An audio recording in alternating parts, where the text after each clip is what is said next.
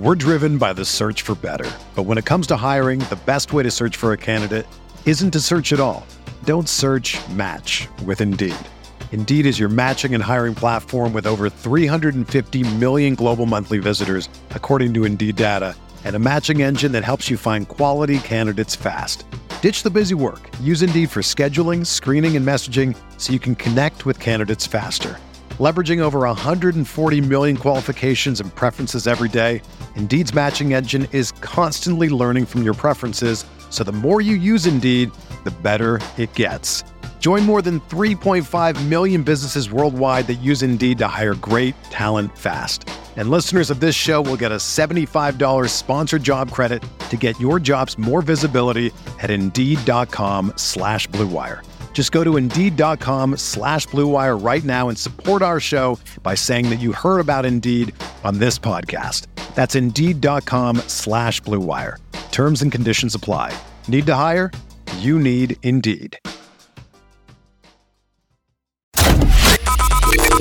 You're listening to Building the Broncos with Nick Kendell and Carl Dumler, Broncos Country's leading draft and scouting analysts. Get on over to milehighhuddle.com to sound off on all things Broncos. And one and two. Welcome in, welcome in, everybody. It is Tuesday night, uh, the 21st of March, and time for an episode of Building the Broncos. I am Nick Kendell and joined by, as always, Carl Dumler. Carl, how you doing? I'm going to hold you accountable to uh, my computer that was supposed to be the new one today, and I'm banging my table for that one. And uh, it's supposed to be delivered between 11 and 4, and hey, it's 5 o'clock, so uh, maybe it'll be delivered by the time the show's over.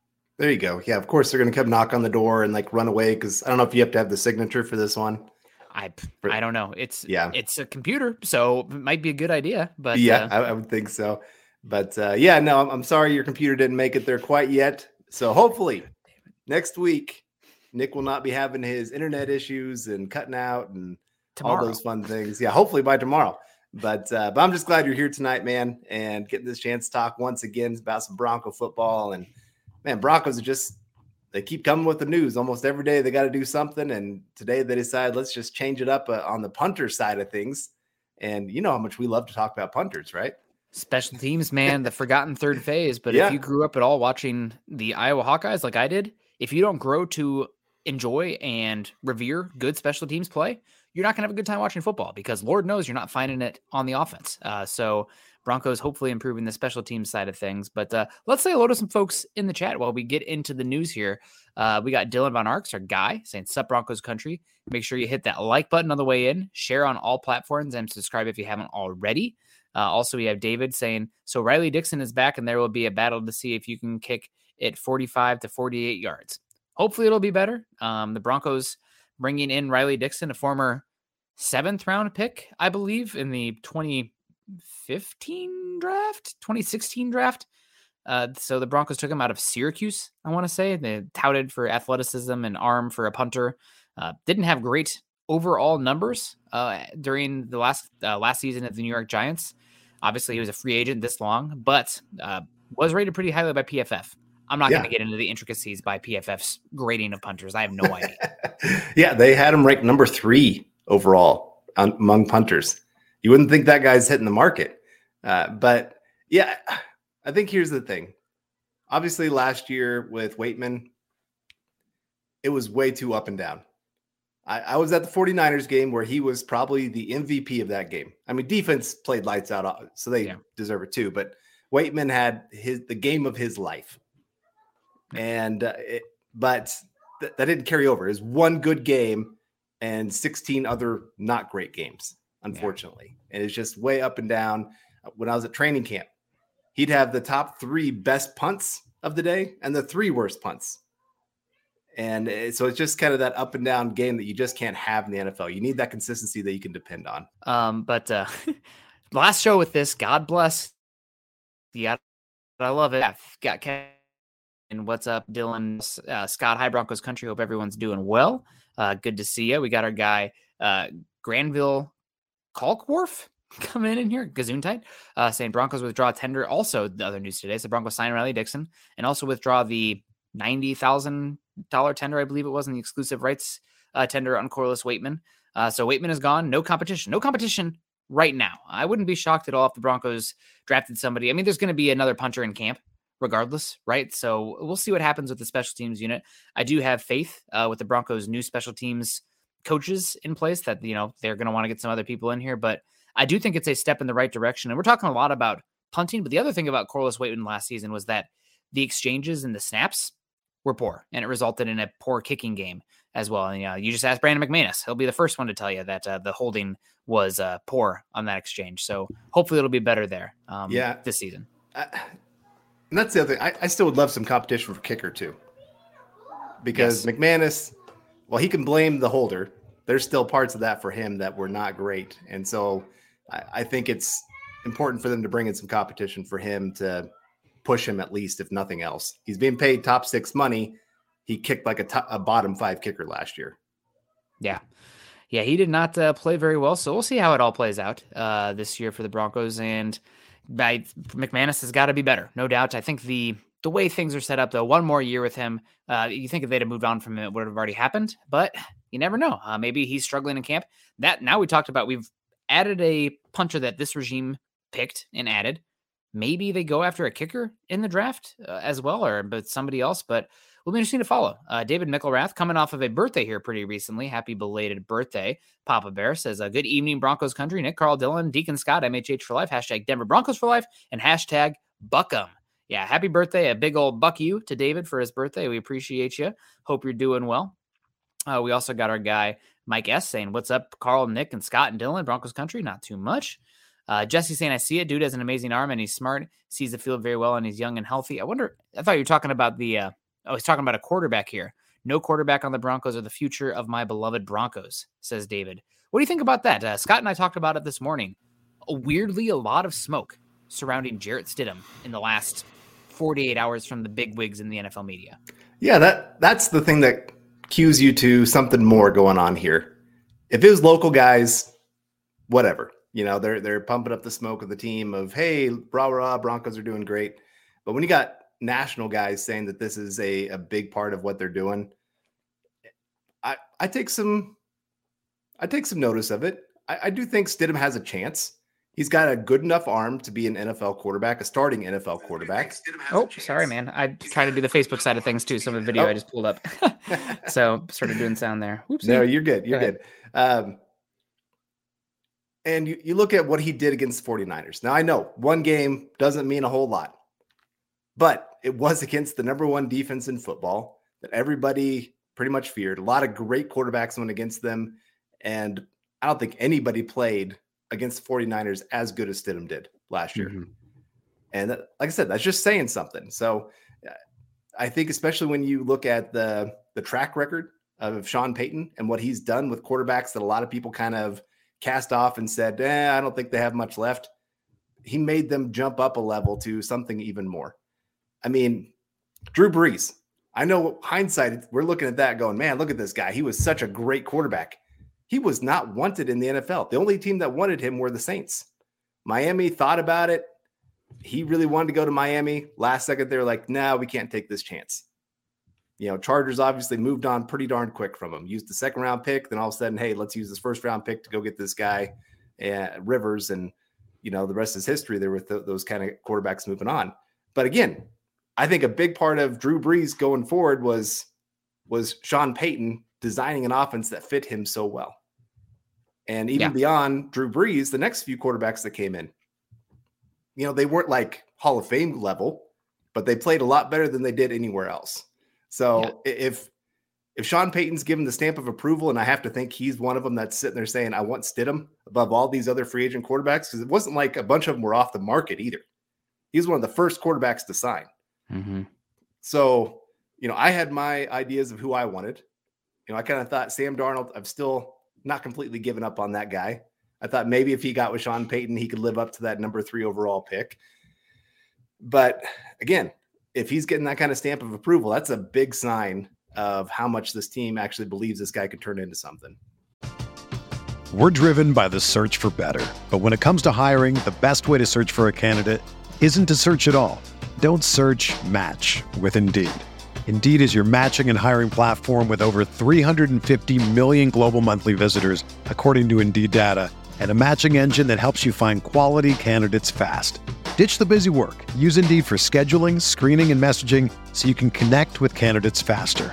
Leveraging over 140 million qualifications and preferences every day, Indeed's matching engine is constantly learning from your preferences, so the more you use Indeed, the better it gets. Join more than 3.5 million businesses worldwide that use Indeed to hire great talent fast. And listeners of this show will get a $75 sponsored job credit to get your jobs more visibility at Indeed.com slash BlueWire. Just go to Indeed.com slash BlueWire right now and support our show by saying that you heard about Indeed on this podcast. That's Indeed.com slash BlueWire. Terms and conditions apply.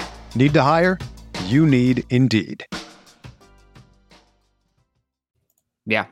And we got Howie freaking Day coming up with the uh, big Facebook stars here, trying to follow it on the uh, the Facebook side of things on my phone because Carl is off doing youth sports stuff, or not Carl, uh, Scott is off doing youth sports stuff. Uh, so we also got Michael saying big stars from Howie freaking Day. Thank you so much, Howie. Roy Osborne coming in saying good evening. Nick, Carl, and Scott pretty quiet on the center position. I'd like to know if there's anyone that can be a starter center in the draft. Uh, well, just today we had Daniel Jeremiah uh, drop maybe it was yesterday, drop his mock draft uh, 3.0, I want to say. And he had the Wisconsin center, Joe Tippmann, going in the first round. Uh, first time I've seen him in the first round. Wow. Going to the New York Giants at 25 or 26 overall. So there's a center that could start right away. We'll see if he goes in the first round. I think he anywhere from 80 through 40 is the range I expect him, but yeah. you never know. Uh, John Michael Schmo- uh, Schmitz is another name to keep an eye on. Wisconsin. Uh, Steve Avila could be a, a Olivia Steve A from uh, TCU could be another. He played guard, but some people think he might be a center the next level. Cody Mauch, uh, outside zone more, but a center also. So there's some guys out there that could start day one. Typically, though, I I would be pretty skeptical of starting a rookie at center year one. It's pretty rare that you see that. Not a lot of teams have the complicated line checks that are required of the centers, uh, and it takes it's just a huge mental burden on the center position. Now, if you have like a genius quarterback back there that's making all the checks and whatnot, maybe you can get away with it. But let's call it out. I mean, Russ struggled with that last season. Uh, so I don't know. I guess you could you could roll with the center there, and a lot of resources and time would be put towards getting him ready with the rest of the unit being pretty veteran. Uh, but I don't know if it's the best course of action. Yeah. I want to give a quick shout out to Albert for coming in. Albert's been a longtime supporter of, of MHH and just wanted to say good luck on your show, bud, and uh, appreciate you tuning in here for just a few minutes with us before you get out of here. Yeah, but uh, yeah, uh, you know, I agree. The center position, rarely do you see that center all of a sudden come in and just dominate. Chiefs, mm-hmm. how do the Chiefs keep getting lucky like this? Like their center came in right off the bat, became like a top 10 center right off from from day one. Mm-hmm. And then this last year, probably top five pretty easily. I would say. Now, given, I think part of that's they just have great players around him that helps. And so that would be the nice thing for the Broncos is they do have a rookie coming into a situation where there's going to be two good guards around them. Now, yeah. I, I, guess what do you think of the idea of the Broncos moving Meinerz to center since he's been in the league for a couple years? Because I know they tried him out there a little bit last year. Yeah, I don't think it's the way to go. Uh, obviously, there was a report from James Palmer that the Broncos weren't done on the center market. They're also still looking at some guards, which to me would say that Meinerz shifting over to center is something they are at least considering the possibility of. It's not an ideal situation, though. I honestly, I, I'm not typically the nostalgia, you know, walk down memory lane kind of person. But like Connor McGovern's sitting out there, he's not going to be super expensive. He's safe. Yeah. You sign him to a one year deal or a two year deal that's essentially a one year deal with how the guarantees work out call it good. Uh, then if you love a center there in the third round, God bless, take him. Uh, that, I don't care. Connor McGovern's a short term stopgap anyway, but I do not like to be in the position where, especially picking 67, 68, you are have to take one single position. Yeah. So uh, we'll see. Uh, and if you sign a Connor McGovern too, and you try out Meinerz there at center, and he goes out there and wins the position, awesome, fantastic, good for you. But uh, get the best five out there. Uh, I just don't like right now where Lloyd Cushenberry was so poor last season that even when he was healthy enough to come off IR, they kept him on there and didn't move on. For, or uh, and still he's the next guy in line, I guess, with this new regime. So we will see. Uh, Howie freaking day. Thank you again for the stars. We forgot to answer your question. How long of a leash does Russ have this year? I think if he plays as bad as he did last season, I think he gets half the year. But I mean, there's so many variables that are going to change, and it's really hard to predict. I mean, the scheme is going to be different. The emphasis on offense is going to be different. Uh, obviously, the the play calling and the matchmaking and the, the game uh, setup, like game to game, how they're going to attack teams, is going to be different with Sean Payton. So, uh, going to be a lot different. But if he's not playing at a top 15 level, I could see the Broncos, even if it's a slight step back, moving on from Stidham. I, I don't know. Actually, now I'm talking myself against it. Maybe you keep him there and you maybe can trade him then because you you're still going to eat most of the the cost, but it's slightly less for a trade. Maybe somebody would be interested in that. I don't know. It's the quarterback position in Denver this year with Russell Wilson. Play him, sit him, whatever. It's going to be fascinating. Yeah, I'm with you there. It's it's hard to know. I've heard rumors that Sean Payton's not the biggest Russ fan, so I don't think he would have much trouble moving on. Mm-hmm. You know, I think the last coaching regime they were really tied to Russ. Like, it, if Russ succeeds, you succeed, and yep. there's no going back. Like that's how it's going to be. Sean Payton, it's like, man, this guy can be gone as soon as you want him to be. You're our future, not Russ. And and so yeah, I'm with you. I, I think it could be where that eight games in, everybody's going, you know what, this isn't working. Let's get Stidham in there. Let's see if he works better within the system that we're trying to run. You know, maybe he's a more uh, willing to try a lot of the things where, like last year, Russell Wilson won his own setup. He won his own offense, all those kind of things, and they gave it to him. And then they're like, "But you're you're not able to work within the offense that you want." And then they said, "Let's try this," and he's like, "No, I don't want that. I still want this." I'm gonna make it work, and it just never quite went that way. And so, uh, I obviously, I mean, I, I do hope it works with Russ. That's the best thing for the Broncos, obviously, and gets them back to the playoffs as soon as possible. And I do think it can work. It's just going to be a matter of both sides giving a little giving on how they're going to communicate and um, and humbling each other a little bit. You know, I think Sean Payton he's going to have to come into the situation humbled as well. Understand he's going to have to learn to communicate with Russ differently than he did, say, with Drew Brees? I don't think he's going to come in humbled. I, I, I think, think, he so probably should, but like he's empowered right now, right? Team traded a, a haul to bring him in here. This team goes out and spends huge money on him. Everybody's, you know, I think I just saw odds that he's the number one highest odds for, or the best odds, not the highest odds for coach of the year this season. I don't think he's got a huge ego and yeah. it's been earned. Uh, but uh, will be interesting. The big kicker here with talking about Russell Wilson and the leash that he has is that if he has an injury guarantee in his contract for his salary in 2025 that is guaranteed for injury if it's injured if he gets injured this season.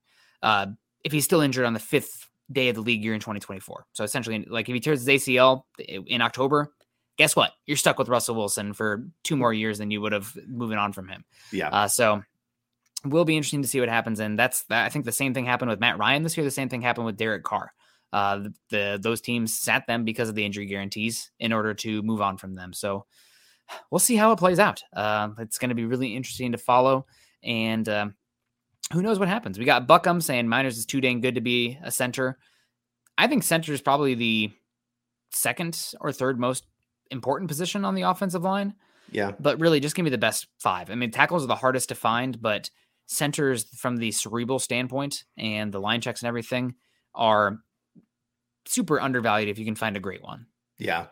And uh, I've always said, and, I think it's a little bit different with Russ because I don't think Russ is the best at being able to, to search in front of him and say, okay, these are the line checks that we need. He's not quite that kind of guy. But usually, if you have a veteran quarterback, you can maybe have a younger center.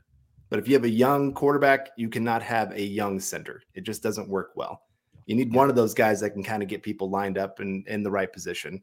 Now, let's say Ben Powers has been around the league long enough that he's mm-hmm. learned, hey, I can do that. And there's been some teams that have done that before with a guard. It's not normal, but but it is something that's happened before. So maybe you can do some of that. I, I know I'm trying to think. The Broncos did it for a little bit with somebody. I can't remember who it was, but I, I don't think Quinn Meinerz can do it. I mean, he's still learning his position. He's still got a lot to to go to, to become the player he needs to become. So it'd have to be Ben Powers. If that can happen, I think you can go with a younger guy. But like I said, I think I, am with you. Connor McGovern, he played like a top, at least the top half of the league center last year. Yeah, so I think he, he can come fine. in and, and be fine for the Broncos. He, would be enough. You'd at least have five average to above average guys across the entire offensive line. and that's good in this league. You hope so. I saw the some of those advanced metrics come out, and you know who the worst rated player in the Broncos offensive line was going into next season. On this, I think it was uh, Ben Baldwin's analytics. McGlinchey. It was McGlinchey by a yeah. lot. So I mean, I don't really trust the analytics for offensive line fully, uh, and uh, to have Lloyd Cushenberry being a good player is uh, highly questionable. But uh, based on my eye test, but I think the Broncos did approach Bolles with a restructure of sorts, and it was rebuffed. So I think that's on hold, and the Broncos are holding the holding the leverage there for next season. Because if Bolles plays like he did last season before the injury, or was not very good, uh, then they could move on from him because his cap hit is big and the dead cap is low. So I don't know if they're going to restructure Bolles. I think if there's anybody on this team that I would approach with the restructure is probably Justin Simmons. Uh, just yeah. how is I'm fine committing to him for the duration of his contract and giving up the uh, the ability to move on from him somewhat. Bobby Wagner, possibly, especially the longer he's out there. I think the Broncos are pretty content with Josey Jewell and Alex Singleton being there starting two. And you have last year's week one starter as a backup now in uh, Jonas Griffith. He hasn't gone away. He's still here. Uh, didn't play great, but uh, still somebody that they had some hope with enough last season to have him as the starter week one. And uh, as far as DeAndre Hopkins for Sutton and a third, I think you probably see two different moves here. You see Sutton moved first for whatever it is, and then some of that additional cap you get move on from DeAndre Hopkins. I don't. The Broncos haven't been linked to DeAndre Hopkins at all uh, that I've heard, but they've been on, on wide receivers, so I, nothing would surprise me there. Yeah, I agree. I, I one, I don't think they're going to be in there on Bobby Wagner. I'm with you with there. Mm-hmm. You just paid Singleton starter money, so and Jewell he has starter money as well, not quite as much, but so I, I feel like they think this is good enough, like you said. Yeah. And they got Griffith behind them. That's a pretty darn good backup. Maybe you get another in the draft that you like to kind of develop. You can find a guy. Uh, I think they're pretty set right there. You'd but, hope so. Yeah, I, I think so. Uh, you know, there's some talk of the Broncos being in some trade talks with like the Browns for Jerry Jeudy. mm-hmm. and they want a first round pick or second round pick and player kind of thing. And so that, that's where I could see maybe the Broncos go after a couple players. Um, I know they got Donovan Peoples Jones at wide receiver. He's mm-hmm. been okay. Nothing Michigan. too special. Yeah, from Michigan. Uh, I could see them going after that. I would love to see him get Greg Newsome.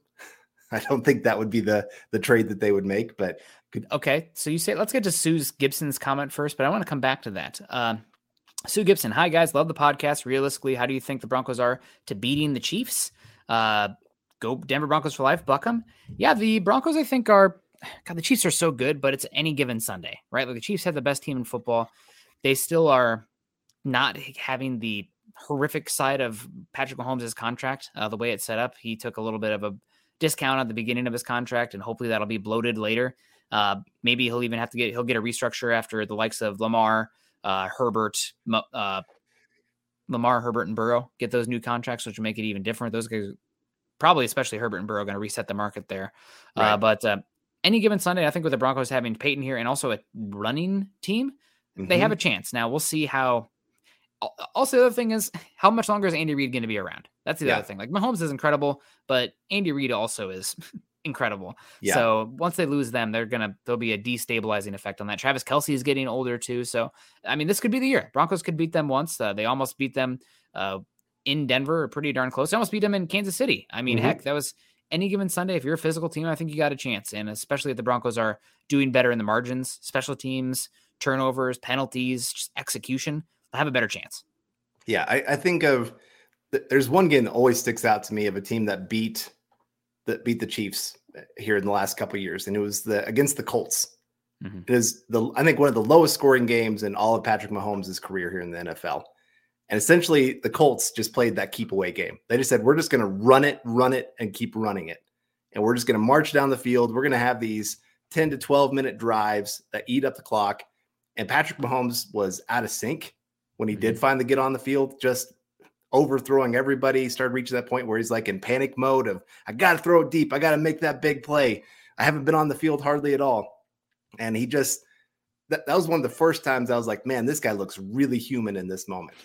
So, what have the Broncos done? They have made themselves a power running team, like you said, that they're going to really emphasize this. If we are going to just keep running it and running it and once you think you're going to stop that, all of a sudden, play action deep over the top.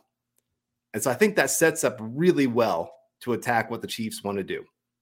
Yeah. But the other side of it on defense, this is where I feel like the Broncos really took a big step back.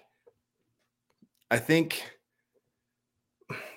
losing that Vic Fangio's system, that's one of the few systems that has really slowed down Patrick Mahomes. Mm-hmm. And now you have this real attack of attack aggressive system that wants to get after the quarterback. That fits perfect to what Patrick Mahomes wants. Like he makes one guy miss, or they set up perfect blocks up front. Boom! It's a big play over the top. That's that's exactly what they want to do every single game. So I, I do worry about that. That they would maybe do better on offense, but obviously on defense, there's going to be that difficulty of keeping up with those guys. It will be interesting to see because the Chiefs kind of had a revolution or revitalization of uh, how they attack after the Tyreek Hill trade. They went a lot more 12 and 21 personnel last year with big body types, YAC guys at wide receiver versus the pure speed guys. I mean, Toney, he's fast, but he's like shifty fast, you know, and uh, yeah, they also uh, Juju Smith Schuster, big body uh, wide receiver, kind of a more of a YAC guy, short yardage and then YAC. So we'll see. Maybe this, you know, cover cover two or but blitz centric uh, style that Vance Joseph is probably going to bring will be might work some, but I we'll see. Uh, I'm curious to see how the uh, personnel stacks up. Benjamin Flores, howdy fellas, good to see you. Jay Sauer saying, "Hey Broncos, forget about the Chiefs. Let's beat the Raiders first. I can get behind that if the yeah, Raiders don't too. beat themselves first. Uh, we got uh, Cooper coming in, Michaela's son. So hi Cooper, hope you're doing well. Appreciate you coming in. And I told you to put a pin it there uh, for a second, Carl. But you talked about Jerry Jeudy being traded. Uh, Mary Kay, uh, Cleveland beat writer Mary Kay Cabot, uh, who's done a lot of good Cleveland stuff for a number of years, recently put out an article about 30 minutes ago uh, that had my phone blowing up about Jerry Jeudy and the Cleveland Browns. Uh, there's been a lot of smoke over the last 24 hours about Jerry Jeudy connected to the Browns, and oh, the Browns don't have a first round pick. Well, the Broncos might take a second round pick plus a player. And uh, then you have Troy Rank tweeting off of Mary Kay's report saying that one scenario I keep hearing is Jeudy for a second or third round pick along with cornerback Greg Newsome. Uh, not sure if the Browns would entertain it, but they're not out of it, and that seems to be an offer that has some smoke to it. So, what? There you go. Uh, okay. be so. I know Bronco fans would be really upset about this because Jerry Jeudy, he's kind of an ascending player, really showed well those last few games. But I'm telling you, like Greg, Greg Newsome paired with our cornerback, like that'd be one of the best one-two punches that the NFL's seen in a long time. Cost Throw, controlled for another three years, two years right. as well. Throw in, then you got Justin Simmons back there as well. You know, you hope Caden Sterns can get back to what he looked like as a rookie. That that would be something special. Honestly, I, I don't. I know a lot of Bronco fans have not watched Greg Newsome a whole lot because I mean it's not fun to watch the the Browns, mm-hmm. but he is good. Like yeah. th- there was, I, you and I, we talked about this during the draft when the Broncos didn't trade back, and uh, you know Greg Newsome was there after that trade, and like he played pretty darn close to to the same level of you know being a top ten cornerback his rookie year. I mean, it, mm-hmm. it, he was pretty darn good before he got hurt. So honestly, I think that would be a great trade for the Broncos. Yeah, the big question with Greg Newsome is when he's been out there, he's been good, but it's been durability. There was a question a little bit of him coming out of Northwestern, and uh, in 2021 he missed uh, two games with a calf injury. This last year he had a concussion that caused him to miss uh, weeks 12 through 15. Then he had an oblique injury also this season. So durability is the question mark with Greg Newsome, Uh, but he was somebody that we had thought about a lot. If the Broncos weren't going to sit there at nine, maybe trade back and uh, get Newsome or Odafe Oweh, uh, Solidif, or who was the other one? Um, Jordan Phillips. Was that it? The edge rusher from yes. Miami? I might be yeah. mixing up the name. Uh, but uh, yeah, Greg Newsome would be really interesting. I knew, I do think that the Broncos were quite high on him uh, coming out of Northwestern. I knew that there was some entertaining, at least talk about that as well. So uh, would be interesting, and it would really add to a secondary that I mean, I, I don't know. You probably haven't. You, are busy. You got kid stuff going on, but the last two weeks or the last uh, two shows I've done, I've been harping on the Broncos do need a center. We probably need another running back too, but like looking at the depth of the roster right now, cornerback depth, specifically on the boundary, and offensive tackle depth, it simply just does not exist. You do not have it right now. Uh, your number three cornerback uh, on the boundary, Jaquan McMillan. I mean, he played well in a game last season, but do you trust him? I mean, got to earn it, in my opinion, as an undrafted free agent. After that, Faion Hicks was injured last year, didn't even play. That's your yeah. backups after Mathis and Patrick Surtain on the boundary. Boundary right. specific. K'Waun Williams, the Bassey slots. Different position. Right. Uh, offensive tackle, too. I don't even, I didn't, didn't even, I'm going to be honest. I, we cover the Broncos. I watched a lot of Bronco tape. I didn't even know the backup left tackle that was listed on the depth chart. Like, who, the, who the hell is this? When did they sign this? Must have been a futures contract guy. Uh, yeah. Uh, then right tackle, you have Isaiah Prince, who I know from Ohio State, but kicked around the league, not very good. So right. cornerback and tackle depth, not good. Right. Yeah, that's. I know I've always said that if PS2 goes down, the whole defense is just in a lot of trouble, which is true. Yeah. But it's kind of the same thing with Mathis, too. Like I said, that there's not a whole lot behind him right now to make you feel any good. No, we do not have Ojemudia. He was cut. Mm-hmm. So that's another name that's gone. And Julian Hawkins coming in saying, You guys are the best. Really appreciate that. You guys are the best just for tuning in uh, on this Tuesday night to, to talk some Broncos football with us. Really appreciate it. Um, but yeah, I like I said, I would love that trade. You get a second round pick and Greg Newsome. So, you know, maybe you can go add a wide receiver there with that second round pick.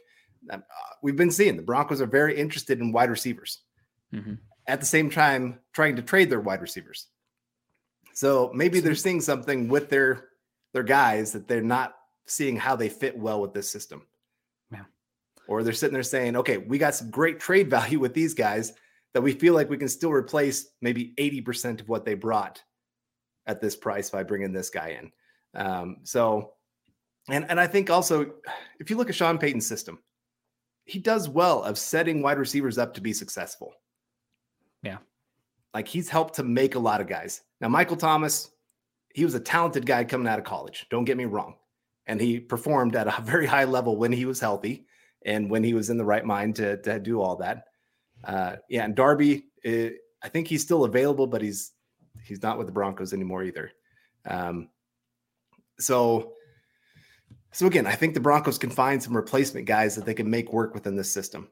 You know, if you're going to be a run heavy team anyway, like you don't need the greatest wide receivers to be able to get open off of that play action.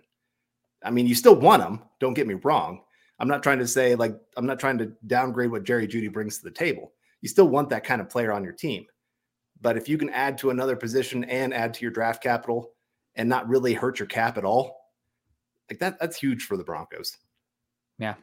I don't disagree at all. I mean, then you'd have a chance to reset the room and the Broncos have been floating around Jerry Jeudy trades for a while. I mean, we really like the talent that he has, but at some point you got to be like, hey, maybe they're just not that into him, right? I mean, not to quote a chick flick or whatever the heck that whatever the movie that was. But uh, just keep shopping him. I don't know. It's interesting. I also think the Broncos probably would have preferred to trade Courtland Sutton, but I don't know if the the market is as advantageous to the return that they're going to get. I'm curious. Also, it seems like the Broncos are, are really hellbent on getting a first and a second, or or a high like like a top forty pick this year. Is there yeah. a certain player that they're targeting? I mean, is it is it that center we were talking about here, looking to solidify that offensive line, or is there some other spots that uh, maybe is the Broncos could go after? Well, I mean, you talked about cornerback depth, but this if you get a, Newsome, then well, yeah. okay, that's true. Yeah. but I, that's a good question. I, I'm not sure who they'd be looking at at that point. You know, it's one of those things. I haven't been watching those guys as much because I'm like, well, Broncos don't even have a pick at that spot. You know, I watch them a little bit just because it's always intriguing to see where all those guys will go. You know, maybe pass rusher, get another edge guy, get a guy to come in and help with that. But we got uh, Mike coming in with a $20 super chat. Really appreciate that. Mike saying, I really think the Broncos need to find another running back. Terrell Davis tore more than one ligament in his knee and was never the same. Now, I will say one, medicine has advanced a long ways since then. Yeah, 20 years. Yeah. But you are right. Broncos definitely need to find another running back. You cannot depend on Perine to be your your only guy. It's just, I mean, one, you need about three running backs in the NFL anyway. It's yeah. a position that just gets tore up all the time. Yeah, maybe Bijan Robinson. Some people are talking about that in the, the comments here. That that would be kind of exciting, honestly. That's the wrong name, though. I think Bijan's going to go way too early. Uh, the name that I have been pounding the table for here, that I think that there's a connection there, um, is Jahmyr Gibbs from Alabama. Uh, their number one carrier of the football and also their number one receiver uh, at Alabama this last year. Uh, can flex him out, can play the slot, uh, incredible out of the backfield. He's never going to be a running back that is a bell cow by any means, but with Sean Payton specifically, he's loved to have dichotomized uh, running back rooms, and there's plenty of touches and targets to go around for that position. I know that I think it was Ben Albright talking about the Broncos that have a glut of wide receivers in terms of volume, uh, but maybe the targets aren't going to be as emphasized there in comparison to other positions. That says their emphasis running backs involved. Yeah. So I I don't know. There, there's a lot of lot of ways the Broncos really could go with that position. We, we've said even with the third round picks, I don't think the Broncos are completely locked into having to take a certain position, which is nice. That's what you want going into the draft. Mm-hmm. And so if they get a first round pick or early yeah. second round pick, whatever it may be, you know, again, they got some options of where they could go and, and you could feel pretty good about it. Like I said, Gibbs, he'd be great for this offense. Boo, Nick, boo. Mm-hmm. I don't get it. I thought you're a Bama fan. Does Jahmyr Gibbs did he do something? I don't. I thought he was really good for Alabama. Have to let me know. I don't know what's that about. Um, I don't know. You yeah, got no, Mike S, another Alabama guy, saying Gibbs would be great to get, but I think we can wait longer on running back. So you got your Alabama guys even kind of not hyping this guy up. I'm kind of surprised by that. Yeah, he's. I think he'd be a perfect fit. Maybe the Broncos do want to wait, and maybe they'll go continue to go on the offensive line. I think center right now is where they would probably lean, but I would like them to sign a center before even getting to the draft that you at least feel comfortable with. That way, if the center's the best guy there, God bless. If the best guy there is a defensive tackle, take him. Cornerback, I don't care. Uh, but set yourself up to be a uh, position. The only okay, the only spot that I would say that you don't have to do that is running back because you're still going to be able to find a running back after the draft or undrafted free agency uh, that you'd probably be okay with. Like Latavius Murray, I don't know if Latavius Murray is going to be signed before the draft. Like let's yeah. just call it. He's going to be what 34 years old this year. Picked him off a practice squad limited in his role now. You probably can pick him up after the draft if it doesn't work out for you where a running back you like falls to you. Uh, but uh, will be interesting to see. Uh, but the Broncos need to see. I do think they're going to emphasize pass game from that running back. So somebody like uh, DeWayne McBride, Tyjae Spears. Tyjae Spears looked good at the Senior Bowl in receiving drills, but very low uh, usage in the pass game at Tulane. So I, I don't know. It'll be interesting to see how it plays out. But uh, the Broncos looking to add somebody. I, I also like a Achane um, from uh, as Michael said, Achane is an interesting one. Yeah. And McIntosh, man, he's he'd be a great option too. He's not fast at all, but he's just solid out of the backfield. He'll turn around and get tackled immediately, but he's smooth. Yeah. Uh, Tim Durr has Ben Jones signed anywhere and made a decision to retire. Haven't heard anything. Uh, he might be somebody that slow plays it for a bit. I mean, could he even pass a physical right now to sign? Had those two concussions concurrently and was released with a medical waiver. I don't know. I don't know. It's going to be interesting. Yeah, and we got our Alabama guys coming in saying strong running back class, don't have to pick one early. And the Bama X saying, I don't trust his durability. Yes, he's an amazing receiving back and home run player, but he got pretty beat up as the season progressed. We've had enough issues with injuries in Denver. Achane. I guess he's saying draft Achane. I think Achane's yeah. even smaller than Gibbs, but uh, if the injuries are a concern and he fails something or there's something in the medical staff, he'd be off my board as a running back. You can't have I can't have concerns about injuries. So I am not a I am in the sciences, I'm in the medical field, but I'm not a MD. So I'm not I'm looking at not looking at these guys' charts. That'd be a HIPAA violation if it was. So um, don't want that. Uh, Dan Hall coming in saying, "Evening guys, where does little Jordan Humphrey fit in the wide receivers?" He fits in the slot as the wide receivers and essentially a tight end slash wide receiver honestly, the role that I envision him playing is the one that I thought Alberto Okwuegbunam played. You know, detached from the line of scrimmage, big vertical guy who's not really good at uh, separating. Oh God, what the hell? Uh, separating uh, horizontally, but uh, will be interesting to see. Yeah, there's another position, tight end.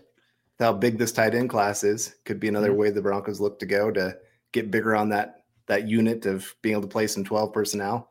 Can you imagine Manhertz and Darnell Washington at tight end for the Broncos. Oh my gosh. Teams are going to have to play the bear front against them. yeah. I mean, it's unbelievable. How many uh, defensive but, linemen do we have on practice squad? Yeah, get them up here. Them up, We're playing the Broncos. God, just might as well. I mean, Sean Payton was kind of joking about uh, the that Jalen Hurts quarterback sneak rule. I mean, if you get those two tight ends in there and a fullback, and Jarrett Stidham, man, go earn your five million. We're gonna tush push you every play, uh, but it will be interesting to see how it all plays out for the Broncos. Back to the uh, the punter here, though. Broncos bring in Riley Dixon, sign him to a contract, and then they subsequently move on from Corliss Waitman. Uh, where where does this move the needle for you, or how much does this move the needle for you at the special teams? Do you feel set at punter? Is it set and forget for the next couple seasons? Uh, how how would you approach this if you're George Paton? It, it's definitely not set. You know, you, you look at his numbers, and like I said, with PFF, how much do you really read too much into those? And uh, a different McGovern, Connor McGovern. Sorry, There's Doug two. Tessier coming in saying Connor McGovern signed with the Bills. I think yes, there are two Connor McGoverns in the NFL, and they both play offensive line. Yeah, so very confusing. So you have Connor McGovern of the Missouri origin. Uh, mm-hmm. That was the one the Broncos drafted, and uh, then went to the Jets. Then you have Connor McGovern from Penn State, who was drafted by Dallas and now signed with the Bills. So Connor McGovern that had been on the Broncos, still available. Connor McGovern that never existed, uh, is not on the uh, is with the Bills now, or, or never existed for the Broncos. So and uh, yeah. Jay Sauer, no, the Connor McGovern's a free agent, um, from the uh, from the Jets. So there's no other way to do it. I mean, gosh, it'd be funny if they both signed. Like, what do you even do on the name? I guess just McGovern and McGovern. You call them by their number. Uh, but uh, yeah, no, the Connor McGovern, who the Broncos drafted back in what was it 2013 2014 uh is available yeah so anyway getting back to special teams yes. Um it moves the needle a little bit for me in the sense of they they have upgraded. It's not so much that makes me go okay yes special teams is going to be a, a, plus for the broncos. It's more that they've moved closer to that average level for mm-hmm. me. Uh, like i said he might be a, a bigger help with the, the holding than anything else of actually getting mcmanus back up there to being a top 10 kicker in the NFL. I, I just I really don't know how much to read into how much was McManus messing up, how much was was Waitman just not doing a great job. And we have our mm-hmm. Butler coming in saying hello, MHH family, hello to you as well. But uh, but yeah, so th- that part of it, if it does help McManus, that's worth its weight in gold as well. So uh, I, I like Riley Dixon. I don't love him.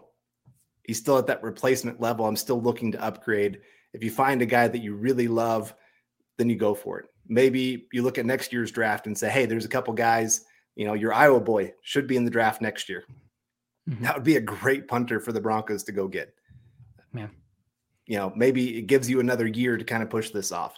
I don't know. I, I, I want more competition still. Like I said, I still want it for kicker for McManus because I feel like he's kind of gotten where he's just settled in. And he just hasn't been challenged in a long time. I think he needs a little bit of pressure to get him back up to the to the level that he was before. Yeah. Uh, I agree. I mean, competition would be good. And if you can move on from him for a cap savings, then you know, it's that's the NFL. That's the world. Also, younger, cheaper, uh, up and coming with chance of improvement. That's how old dogs like you and I get replaced, Carl. We'd be getting replaced by now if we're in the NFL. Yeah. Uh, we have Jesse Hilborn saying, uh, I think the Broncos could wait on the last pick for Keaton Mitchell from Eastern Carolina. What do you think? Very fast, exceedingly small. I think he weighed less than 180 pounds, which is unheard of uh, for the running back position. But uh, also, I think he tries to kick. When I watch him, everything he tried to do, kick outside. I don't know if he has the best uh, view or best uh, vision between the tackles, but sixth, seventh round, and I think he ran a four, three, five, 40 or something. I mean, you can do worse. Uh, there's a, there's a number of backs out there uh, that could be a part of that. Um, personally, if we're waiting that long, my guy that I'd pick there is Evan Hull, who I think is a better back. Not as explosive, but uh, just pretty good at everything, smooth out of the backfield uh, from Northwestern. I think he tested actually pretty well, also. Uh, but um, again, there's some options there if the Broncos want to wait on running back. Again, they're they're going to come away with some sort of running back. Yeah, for sure. I mean, uh, I'm okay if they decide to take one of those speed guys, those home run threats. And like I said, then maybe after the draft, you're going out and getting Murray as well and bringing him back as that number two running back. And, and you can be okay with that. Like it's not your favorite unit by any means, but hmm. you're hoping that the boost in the offensive line boosts that running back group as well. Um, but I'd really like a true number two that could actually become a number one for the Broncos. And and so getting a, a true that speed guy, that scat back, whatever you want to call him, makes me a little concerned. Now Gibbs, he's he's a different animal because he brings that receiving ability. He offers that third down, uh, so that makes him almost a starter quality kind of guy. Mm-hmm. You know, you, you, think of um, Jamaal Charles, kind of guy for the Chiefs. like I've heard that comparison for him a lot, and and it makes a lot of sense. You know, that guy that can really take it home, can do a lot of things within the whole running game, passing game, everything for you. Yeah.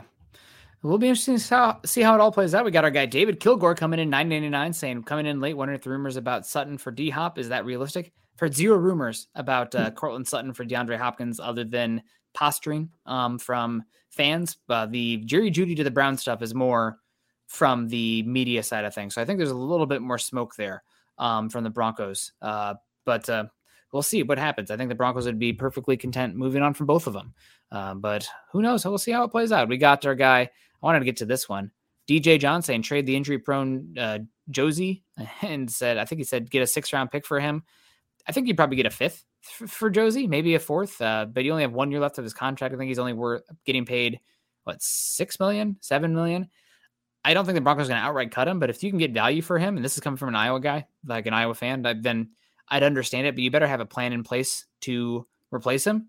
And I think that the Broncos are pretty happy with Josey Jewell's uh, cerebral nature. I mean, he's the guy who wears the green dot. He sets everybody up. I think they really respect the intelligence and actually solid in coverage. His his issue isn't so much his athleticism; it's his size. He's diminutive, and sometimes that can be an issue uh, at the catch point. It can be an issue in uh, shedding blocks and whatnot. But uh, I think the Broncos they might draft a linebacker early, but I and if like a one that they love falls to them, then my advice would be take the best player, and if that's a linebacker, then do it. Uh, but I don't think the Broncos view the inside linebacker position after re-signing Alex Singleton as a high priority. But you know, I could look like an idiot more so than I normally do. Uh, five weeks from now when the Broncos take one early, we'll, we'll see. But I think that I, I would assume they feel okay about it. Yeah. And I've seen some like DJ John saying maybe give Baron Browning more of a role, you know, by being able to move him back to linebacker. I, I would really hate that, honestly. One, he spent this entire offseason believing he's going to be an edge player. So what has he been doing? He's been training that way. He's actually hired a, a professional trainer to help him with his pass rush moves. Um, you know, some yeah, we've got Griffith, but if we're talking about injuries with Josey Jewell, we got to talk about injuries with Griffith as well. Yeah. So, and you would like to have at least a little bit of depth. That's that's the thing is you you've hurt the depth of two positions at that point by moving Baron Browning to to off ball linebacker. Now you've hurt your edge position. I, I just don't like that. I think Baron Browning's true position in the NFL is edge rusher. Now I think you can move him around. You can take advantage of that that he's played multiple positions. You know, not not exactly what the Cowboys do, but something a little bit similar. You can at least find some matchups for him and say, hey, go attack that. Mm-hmm. But you really don't want to hurt your pass rush by taking him and moving him further away from the ball.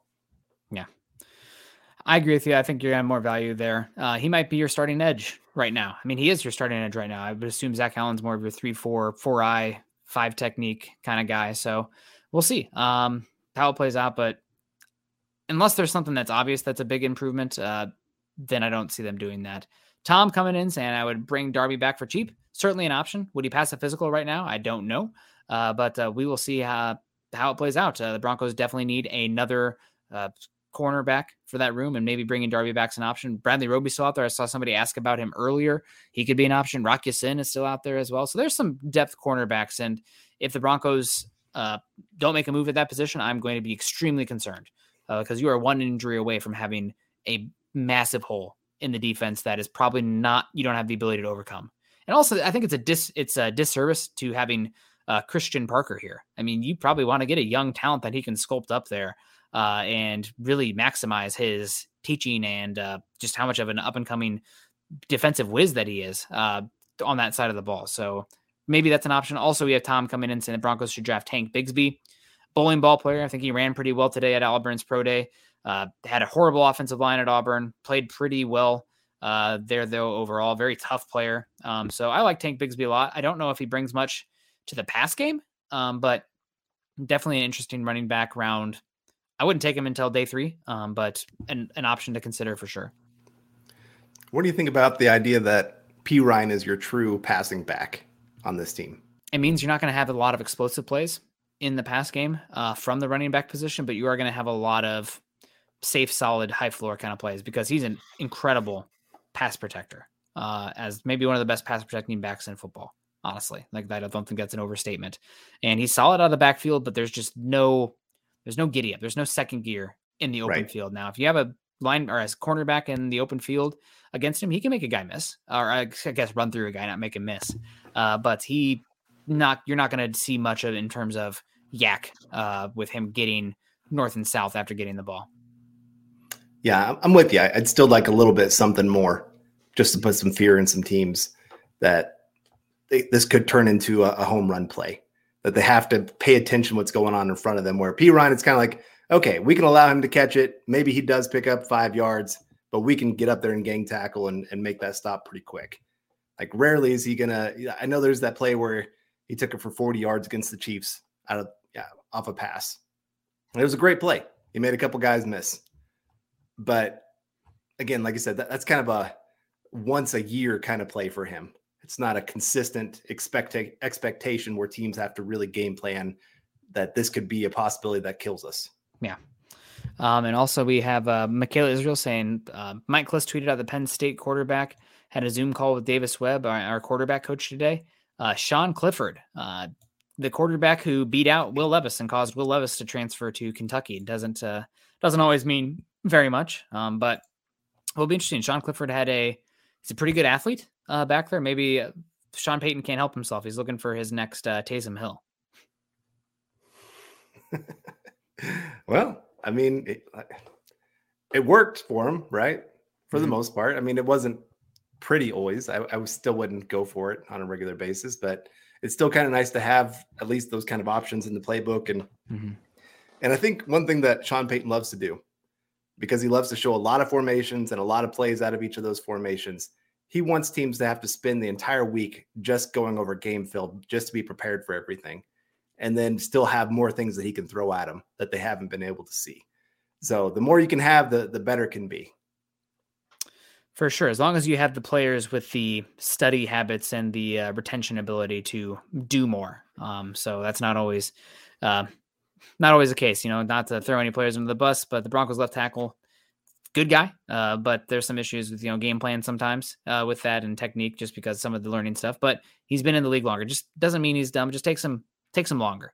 Uh, so hopefully uh, the Broncos can do some of that stuff. Douglas Wall coming in saying, "Hello, Broncos country and MHH. Could it be possible that Sean Payton uh, has Vance Joseph still run the Fangio style defense? They did keep two assistant defensive coaches.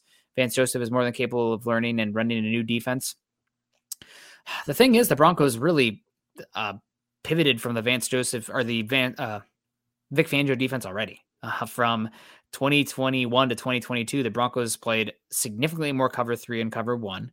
Uh, they blitzed the fourth highest rate in the NFL, where they're coming off, I think, blitzing like the 27th highest the year prior. So we've already seen a dramatic shift uh, from Ejiro Evero or from Vic Fangio to Ejiro Evero. And I think that you're probably going to see more of the Ejiro Evero style. I'm curious to see if they'll keep the penny front kind of stuff up front with the uh, five guys along the line of scrimmage and one linebacker, but will be interesting. I mean, really defense, especially, it depends on the Jimmys and Joes. You got to have the guys up front. I think scheme wise, you can scheme guys open. You can scheme the run game, maybe not as much as the pass game, uh, but at some point, if you don't have the body types and the athleticism and the talent of the defense, you're going to be exposed. So hopefully it'll be better here for Vance Joseph in Denver than it was in Arizona as far as a talent perspective. Yeah. Well, I mean, Vic Fangio ran into that here in Denver as well, mm-hmm. where like his scheme could only go so far. It, it's why, even though here in Denver, his defenses were kind of middle of the pack rankings wise, mm-hmm. you know, they had a lot of injuries. It's still why everybody out there was wanting this guy. You know, that's why he could take a year off. And when he wanted to come back, have about half the league calling him, going, please come coach for us and uh, or tell us who we should hire. You know those kind of things. I mean, he made recommendations to the Broncos. Yeah, and uh, so he's still very, very well, well respected just because that defensive scheme is so so great. But yeah, I, part of me is kind of going. I don't want to to put somebody else's scheme on somebody else because it's not going to be genuine to them. Mm-hmm. Like they're not going to know exactly how to call that. So I want Vance Joseph to be able to have that freedom to go do what he wants to do and sink or swim with that. Now, if it's completely failing, then you're gonna have to say, hey, you either got to make some changes or get out of here. But I'm gonna let him at least try out what he wants to do first. But we got Tom coming in saying, I feel defensive end is our most glaring hole. Allen then Jones. Who's going to play the other side? Williams is gone. Maybe Campbell. Calais Campbell's an option. Shelby Harris is out there too. Could be an option. I think right now, if you're playing three four base though, uh, with two four eye techniques, whatever you want to call them, three four defensive ends uh, in that regard, I think probably DJ Jones is one of them, like he was last year, and Zach Allen is the other one. So Zach Allen yep. essentially takes uh, Dre'Mont Jones' spot. Well, what about nose? DJ Jones didn't play. I don't believe at least. I don't have the data directly in front of me, but he was mostly uh, shaded over with the Mike Purcell as the nose tackle in those three four base, and you still have Purcell here. So I think in base it's probably Jones, Purcell, Allen. Would it be great to have another body that you can rotate in those spots? Absolutely. Uh, but I think you are at least you could take the field next year with what you have. And also, I think it was Mike Klis or Troy Renck or somebody connected to the Broncos. They you know fed a good bit from the team, has great connections uh, to the team. Uh, mentioned Henningsen and Uwazurike still as part of the roster configuration and plans for this season. So they're going to give those guys a chance to earn a larger role as well. But I'm not against uh, adding more defensive line talent ever. If there's ever a position, the question for Nick is uh, should we add more pass rush slash defensive line help? The answer is yes, uh, no matter what. I don't care if you have all pros out there. Yes, we add more defensive line talent. Yeah, I'm, I'm looking up right now um, where they had DJ Jones play a lot. So there was only three weeks last year, or four weeks now, I guess I'm looking at, where he had 10 or more snaps at the nose tackle position. Most of them he had around like three to five snaps a game. Yeah. So yeah, not not where they really want him. They want him at the defensive end spot. Um, you know, I know the Seahawks just released Al Woods. Mm-hmm. I think that would be a, an intriguing name. Um, that the nice thing I, I always love when a player is cut and you see like everybody in their fan base go, "That was a mistake." I mean, not always true, right? I can think of a small running back the Broncos had that the Broncos uh, removed his uh, tender, and Broncos country was beside themselves uh, with that move. But uh, yeah, I mean, that's it's definitely something to to watch out for. Yeah, well, it's not even just the fan base. Like the media people are going, wow, this guy, he's going to be missed. Yeah. Um, now maybe it's because he's great with the media, and then you know they just love that they have a guy that really wants to do interviews and all those kind of things. Some that always plays into it. But uh, but yeah, I he would be an intriguing player for me. Got some size, got some ability to really anchor in the run game. Um, but Calais Campbell, yeah, he, easy connection to the Broncos. Maybe has one more year in him that he wants to put out there, still producing at a pretty decent level. I mean, you're starting to see that decline for sure. Yeah. But uh, but yeah, there's some there's still some options for the Broncos. That's the nice thing is second wave of free agency has kind of started here. Third wave is kind of after the draft. Second wave is very spread out. Mm-hmm. Like you can take your time. You don't have to worry about this whirlwind of can we get this guy signed? We're competing with four other teams. It's no, we can talk to them and say, hey, we're interested here's what we're willing to offer.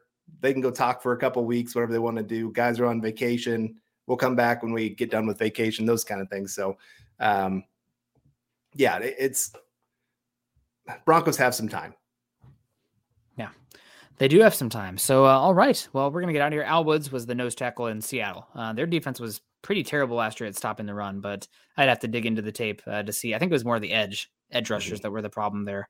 Uh, but yeah, we'll get into it at some point. Yeah, obviously, Broncos still making more moves. Punter today, bringing in Riley Dixon, moving on from Corliss Waitman, and the rumors uh, surrounding the Broncos wide receiver position just won't stop. Uh, so, too much smoke there for there not to be fired, but we'll see how it plays out. Really appreciate you guys coming in. Glad my computer could kind of hold out for one last time. Shout out to Tom coming in. Uh, we also got Michaela Israel, or was it her son, uh, doing the super chat? if it was, we won't tell her. Um, but thank you so much, Tom, uh, coming in multiple times. David Kilgore with the big super chat. Appreciate you coming in. I know we had our guy Howie freaking Day. Uh, we also had big super chat coming in from Mike Edel coming in. I don't recognize that name, Mike. So we really do appreciate you coming in. $20. That's big time. Sue Gibson, also another name, didn't recognize as much. So you guys are great. Uh, sorry if I missed any of the uh, Facebook side of things on the super chats. Uh, I'll be honest, I tried to look it up on my phone and I can't scroll past like the last like five five of them. And if I pull it up on my computer, I think my computer will literally suck up into a vortex poltergeist style. Like I think it would just like slap me or something. Uh, so hopefully I my computer's sitting here on my front step, and uh, tomorrow will be the start of a new day. Uh, but uh, any final thoughts, Carl, before we get on out of here? Uh, punter moves, a lot of talks about running backs, the Broncos roster in general, center, and then of course the uh, the wide receiver rumors uh, for the Broncos. Yeah, I, like I said, I I would hate to see Jeudy go, but Greg Newsome and a second round pick, I would cry happy tears. My kids would come in and be like, "Dad, why are you crying?" earlier, I fell off a chair and hurt myself pretty good, and my kid came in. He's like, Dad, did you cry? And I said, No. He's like, You never cry. Well, he would see me cry if Greg Newsome became a Denver Bronco. so, uh, yeah, I, I, think Broncos trying to get some things done. They're being incredibly aggressive this this offseason. I, I did not expect this level of aggression. I knew Sean Payton, like they want to be able to go. And obviously, with Walmart money, you got plenty of money to throw around and do some great things. But uh, but yeah, it's just it's fun to watch. It's fun to see them rebuilding this entire roster like this. And uh, I mean, that's pretty much why we started the show to be able to mm-hmm. rebuild rosters and get them to these championship levels. And I think that would make the Broncos one of the more deadly defenses in football. If they can add an edge rusher with that second round pick, I'd feel pretty darn good. But uh, but yeah, anyway, otherwise, new punter, feel pretty good about it. Nothing that that moves the needle too much, but it does move the needle a little that's all you want, right? Little yeah. needle movers. That's uh, that's the name of the show. But appreciate everybody coming in. Uh, you guys have a great one. Make sure you're following Carl on Twitter. Carl is at Carl Dumler MHH. I'm at Nick Kendell MHH. Also, make sure you guys are following us at uh, BTB underscore pod, as well as at Mile High Huddle. And uh, of course, make sure you join us on Facebook, facebook.com forward slash Mile High Huddle pod, and facebook.com forward slash Mile High Huddle. If you haven't done so yet, head on over to Apple Podcasts or Spotify uh, find the Mile High Huddle, Huddle Up Show, and uh, leave us a five star rating. Uh, uh, Chad and Zach give out some merch all the time with that. So uh, great if you head over there and do that. It's completely free. And also, as the ticker says there underneath, please subscribe, like, and share to our show over on YouTube and click the thumbs up on the way out if you're joining us on the Facebook side of things. You guys are great. I hope you guys have a great rest of your day. Hopefully, the weather is as nice there as it is here. Sun's beating out, spring is sprung, uh, and uh, it's inching that much closer to summer, but really enjoying it. Also, inching that much closer to the draft. And uh, always fun, Carl. It's always good to talk yeah. to you. I think we held it down here pretty well without Scott, and uh, God bless the computer. Um, gonna give it a uh, a sailor's funeral here probably after this out in the Puget Sound out here in Seattle, but uh, it'll be great. Hopefully, hopefully that new computer's there. All right, man. Well, I'm, I'm hoping it gets there tomorrow for you and uh, you don't have to sit there and keep tracking on on your phone. Come on, God. get here, get here. God, I, I hate those moments. Driving me nuts. You guys have a great one too. We appreciate you. Continue to choose kindness and compassion, as I always like to say. And as always, go Broncos. You've been listening to Building the Broncos. Join Broncos Country's deep divers at milehighhuddle.com to keep the conversation going.